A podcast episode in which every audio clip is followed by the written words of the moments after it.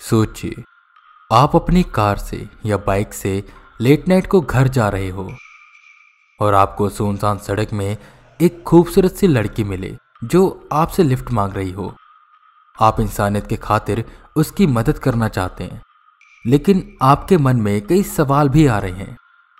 पहला, कि ऐसी सुनसान जगह, जहाँ ना तो कोई घर है और ना ही कोई दुकान।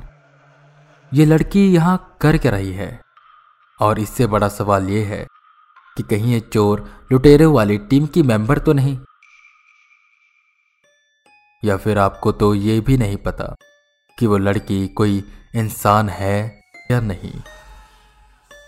ऐसी एक कहानी हमारे साथ शेयर करी है हेमंता राजकुमार ने, जो कि आसाम के रहने वाले हैं। ये कहानी हमारे साथ शेयर करने के लिए आपका धन्यवाद। तो बिना किसी वेट के चलिए सुनते हैं कहानी। कहानी एक दुल्हन की।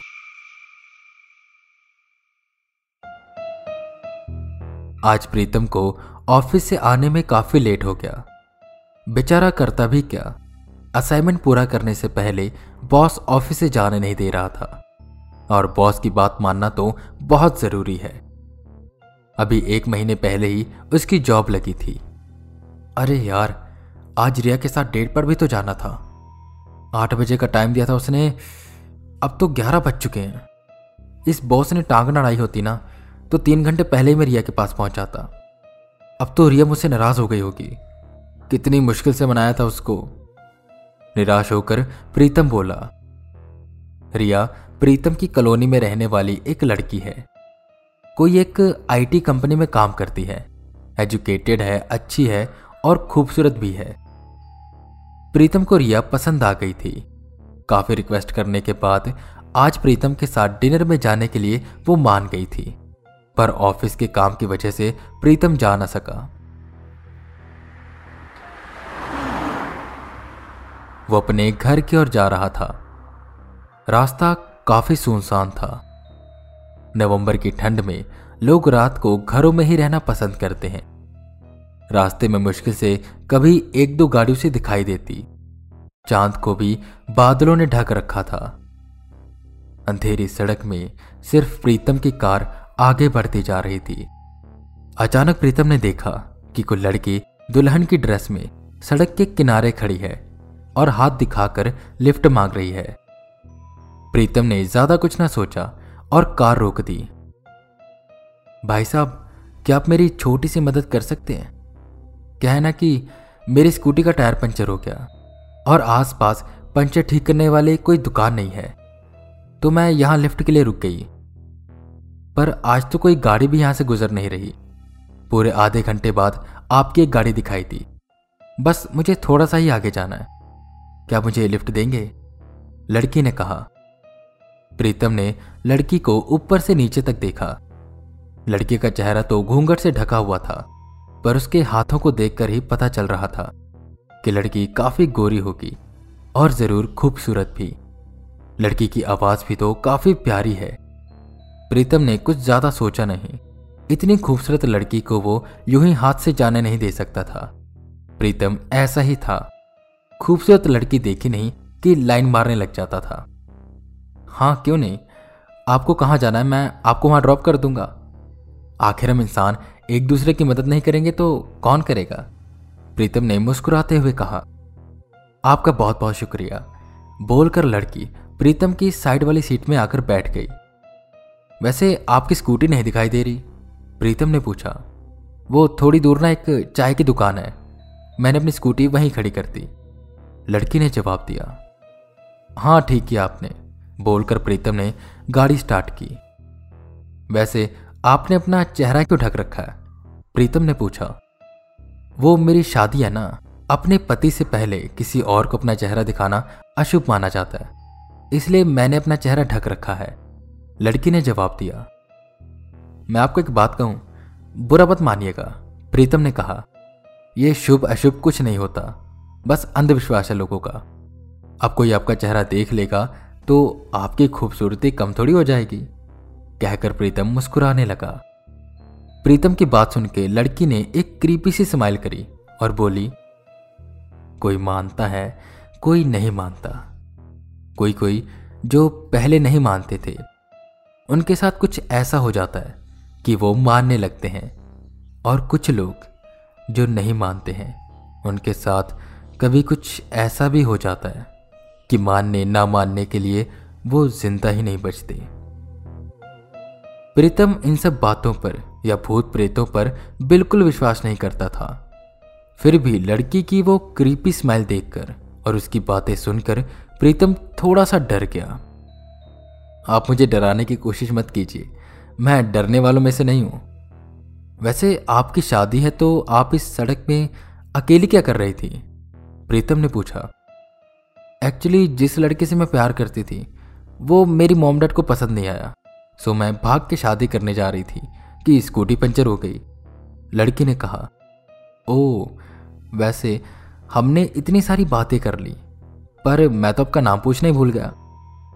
प्रीतम ने बोला, कोई बात नहीं, अभी पूछ लेता हूँ। तो बताइए, आपका नाम क्या है? घर में सब मुझे प्यार से मिन्नू बुलाते हैं, लड़की ने कहा। ओह, नाइस नेम, पर आपका असली नाम क्या है? I am Pritam, by the way. नाम जान के आप करोगे क्या? मीनू ने हँसते हुए कहा, वैसे आपकी कार काफ़ी अच्छी है, नहीं है क्या? हाँ ब्रांड न्यू है। तीन हफ़्ते पहले ली है। अपने पैसों से या किसी और के पैसों से? मीनू ने होठों पर एक स्माइल लाते हुए पूछा ऑफ़ कोर्स अपने पैसों से। मेहनत से कमाया मैंने। आजकल पैसे मांगने से थोड़ी मिलते हैं। प्रीतम ने भी हँसते हुए जवाब दिया हाँ पर चुराया या लूटा तो जा सकता है ना? लड़की ने कहा तो क्या कहना चाहते हो आप? कि मैं चोर हूँ? हाँ ये पैसे आपने चुराए हैं और शायद मुझसे ही चुराए हैं। मीनू की बात सुनकर प्रीतम ने उसकी ओर देखा। मीनू के होठों पर एक अजीब सी मुस्कान थी। आप ये क्या बकवास? प्रीतम की बात खत्म होने से पहले ही मीनू ने उसे टोकते हुए बोला आपको याद तो होगा ना कि मैंने आपसे क्या कहा था? क्या प्रीतम ने गुस्से से पूछा? यही कि मेरा चेहरा दिखाना अशुभ हो सकता है। पर मैं ये तो बताना भूल ही गई कि अशुभ मेरे लिए या आपके लिए। रवि ये कहकर मीनू ज़ोर ज़ोर से हंसने लगी। रवि नाम सुन के प्रीतम को तो मानो बिजली का झटका सा लग गया। कौन हो तुम प्रीतम ने हकलाते हुए पूछा, मीनू ने एक क्रीपी सी स्माइल की और अपना घूंघट उठा दिया। मनीषा, तुम तुम यहाँ कैसे? तुम्हें क्या लगा, मैं मर गई थी? देखो मनीषा, मैं तुम्हारे सारे पैसे लौटा दूँगा। देखो तुम, बात सिर्फ़ पैसों की नहीं है रवि, विश्वास की है। मीनू ने गुस्से से बोला, तुम्हें याद तो होगा ही कि तुम मुझसे कितना प्यार करते। एक्चुअली कितना प्यार करने का दिखावा करते थे। ये बात है छह महीने पहले की, जब रवि, यानी कि प्रीतम, पहली बार मनीषा से मिला था। प्रीतम कुछ काम ढूँढने के लिए दिल्ली आया था, और मनीषा दिल्ली की ही थी। वैसे वो दोनों पहली बार ऑनलाइन डेटिंग ऐप के ज़रिए मिले थे। मनीषा को प्रीतम काफ़ी पसंद आ गया था, और प्रीतम को मनीषा का पैसा मनीषा के पापा दिल्ली के जाने माने बिजनेसमैन थे। प्रीतम ने अपना नाम डेटिंग ऐप की प्रोफ़ाइल पर रवि रखा था और मनीषा को भी अपना नाम रवि ही बताया था। मनीषा तीन महीनों में ही रवि से बेइंतहा प्यार करने लगी और रवि ने भी प्यार का नाटक बहुत ही अच्छे से किया। लेकिन जब रवि मनीषा का हाथ मांगने उसके घर गया तो उसके पापा ने साफ़ साफ़ मना कर दिया। क्योंकि ना तो रवि के पास कोई जॉब थी और ना वो किसी रिच फैमिली से बिलोंग करता था। मनीषा के पेरेंट्स ने रिश्ते के लिए साफ़ मना कर दिया और मनीषा का घर से बाहर निकलना भी बंद करवा दिया, ताकि वो रवि से मिल ना सके। मनीषा के पापा एक समझदार आदमी थे। उन्होंने रवि से मिलते ही पता लगा लिया कि रवि एक अच्छा लड़का नहीं है, पर मनीषा रवि के प्यार में अंधी हो चुकी थी। जो पेरेंट्स बचपन से मनीषा के लिए हीरो थे। वही पेरेंट्स आज मनीषा को विलन लगने लगे थे। मनीषा के पापा ने उसकी सगाई नलीम नाम के लड़के से करवा दी। नलीम एक यूनिवर्सिटी में प्रोफेसर था और उसके पापा, जो कि उसी यूनिवर्सिटी के रिटायर्ड प्रोफेसर थे, वो मनीषा के पापा के अच्छे दोस्त थे। नलीम एक अच्छा लड़का था और मनीषा उसे काफ़ी पसंद आई थी। पर मनीषा के इरादे कुछ और ही थे। मनीषा ने रवि के साथ मोबाइल में बात करते हुए प्लान बनाया और शादी के ही दिन किसी की परवाह किए बगैर दुल्हन की ड्रेस में रवि के साथ भाग गई। ट्रेन आके हरावाला स्टेशन में रुकी। रवि ने अपना घर उत्तराखंड में बताया था। शाम हो चुकी थी।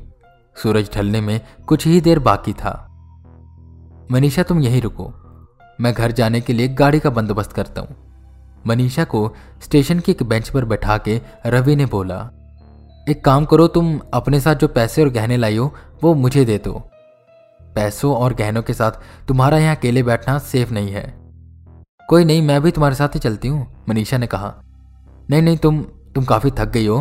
पाँच मिनट यहाँ आराम करो, मैं अभी आता हूँ। कहकर रवि पैसे और ज्वेलरी का बैग अपने साथ लेकर स्टेशन से बाहर निकल गया। दस मिनट हो गए। आधा घंटा हो गया। सूरज डूब गया, पर रवि लौट कर नहीं आया। दूसरी तरफ़, रवि अपने असली घर, हैदराबाद के लिए निकल चुका था।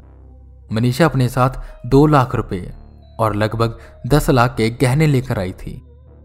हैदराबाद पहुंचकर, रवि ने चार लाख की रिश्वत देकर नौकरी ली और बाकी पैसों से एक कार खरीद ली। मुझे माफ़ कर दो मनीषा, मैं तुम्हारे सारे पैसे लौटा दूँगा, प्रीतम ने कहा। पैसे? बात सिर्फ़ पैसों की नहीं है रवि।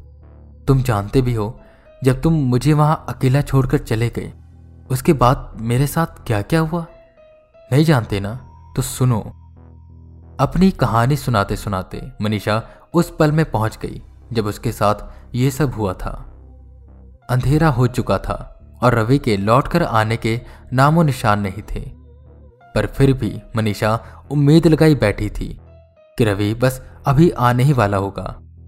तब स्टेशन पर चार बदमाश आए। उन चारों ने दारू पी रखी थी। मनीषा को अकेली देख वो लोग उसके साथ बदतमीजी करने लगे। एक ने तो मनीषा का हाथ भी पकड़ लिया।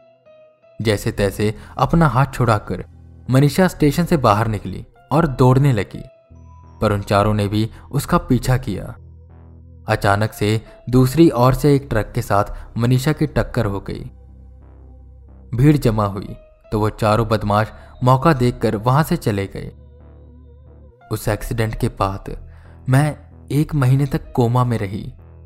जानते भी हो, तुम्हारे एक धोखे की वजह से मैंने मेरे पेरेंट्स, मेरे रिलेटिव्स और मेरे सारे अपनों को खो दिया।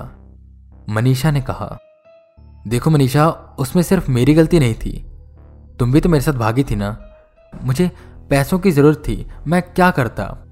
और मैं जानता हूँ कि मैंने तुम्हें बहुत तकलीफ़ दी है, पर एक महीने बाद ही सही, तुम कोमा से उठी तो सही। और मैं तुम्हारे सारे पैसे लौटा दूँगा, मुझ पर भरोसा करो।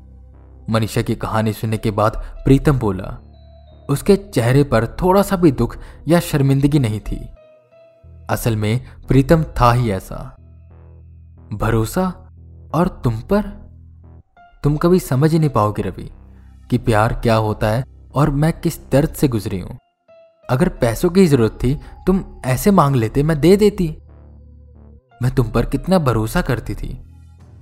क्या कुछ पैसे देके मैं तुम्हारी मदद ना कर पाती? पर तुम्हारी नीयत ही खराब थी। मैंने जो खोया, वो तुम कभी लौटा नहीं पाओगे, रवि। और मैं तो कभी कोमा से उठी ही नहीं, बल्कि वहीं हमेशा हमेशा के लिए सो गई। क्या मतलब है तुम्हारा? प्रीतम ने पूछा। मनीषा ने फिर से अपने होठों पर एक डरावनी सी मुस्कान लाई। उसका खूबसूरत चेहरा धीरे धीरे बदलने लगा। उसके गुलाबी होठ काले पड़ गए। उसका पूरा चेहरा सफ़ेद पड़ गया। मानो जैसे उसके शरीर में खून की एक बूंद भी नहीं है। उसकी आँख धीरे धीरे काली होने लगी और वो प्रीतम को गुस्से से घूरते हुए बोली, एक मरी हुई लड़की पैसे लेकर क्या करेगी? मैं तो यहाँ सिर्फ़ एक चीज़ लेने आई हूँ, और वो है बदला।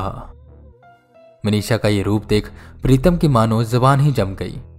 वो चीखना चिल्लाना चाहता था, पर उसके मुँह से आवाज़ नहीं निकल रही थी। नवंबर की ठंड में भी वो पसीने से तरबतर हो गया। जैसे तैसे वो कार से निकलकर दौड़ने लगा। सड़क के दोनों तरफ़ जंगल थे। प्रीतम जंगल में जाकर एक पेड़ के पीछे छुप गया, और हाफने लगा। उसके सर के ऊपर से एक आवाज़ आई। प्रीतम ने सर ऊपर करके देखा तो मनीषा उसी पेड़ की एक टहनी पर उल्टा लटक कर रवि की ओर देखते हुए मुस्कुरा रही थी। प्रीतम को अपनी छाती के बाई ओर ज़ोर से दर्द महसूस हुआ। उसकी आँखों के सामने धीरे धीरे अंधेरा छा गया। अगले दिन पुलिस को अलग अलग जगहों में पाँच लाशें मिली, एक प्रीतम की और बाकी चार उन बदमाशों की, जिन्होंने मनीषा के साथ स्टेशन में छेड़छाड़ की थी। और उन पाँचों की मौत की वजह हार्ट अटैक थी। पर उनमें से किसी को भी हार्ट की प्रॉब्लम नहीं थी। आई होप आपको एपिसोड पसंद आया होगा। अगर पसंद आया है तो प्लीज़ इसे शेयर करिए। और हेमंता, ये कहानी हमारे साथ शेयर करने के लिए आपका धन्यवाद। अगर आप भी अपनी कहानी शेयर करना चाहते हैं तो आप उसे मेल कर सकते हैं horror tape stories at the rate Gmail dot com या हमारे इंस्टाग्राम अकाउंट पर हॉरर टेप हिंदी। और हाँ फॉलो ज़रूर करिएगा। और अगर आपको हॉरर टेप पॉडकास्ट पसंद आता है तो प्लीज़ इसे रेटिंग्स दीजिए शेयर करिए और फॉलो भी करिए। मैं वी के रावत, फिर मिलूँगा आपको एक नए एपिसोड के साथ। तब तक के लिए बने रहे हमारे साथ और सुनते रहें हॉरर टेप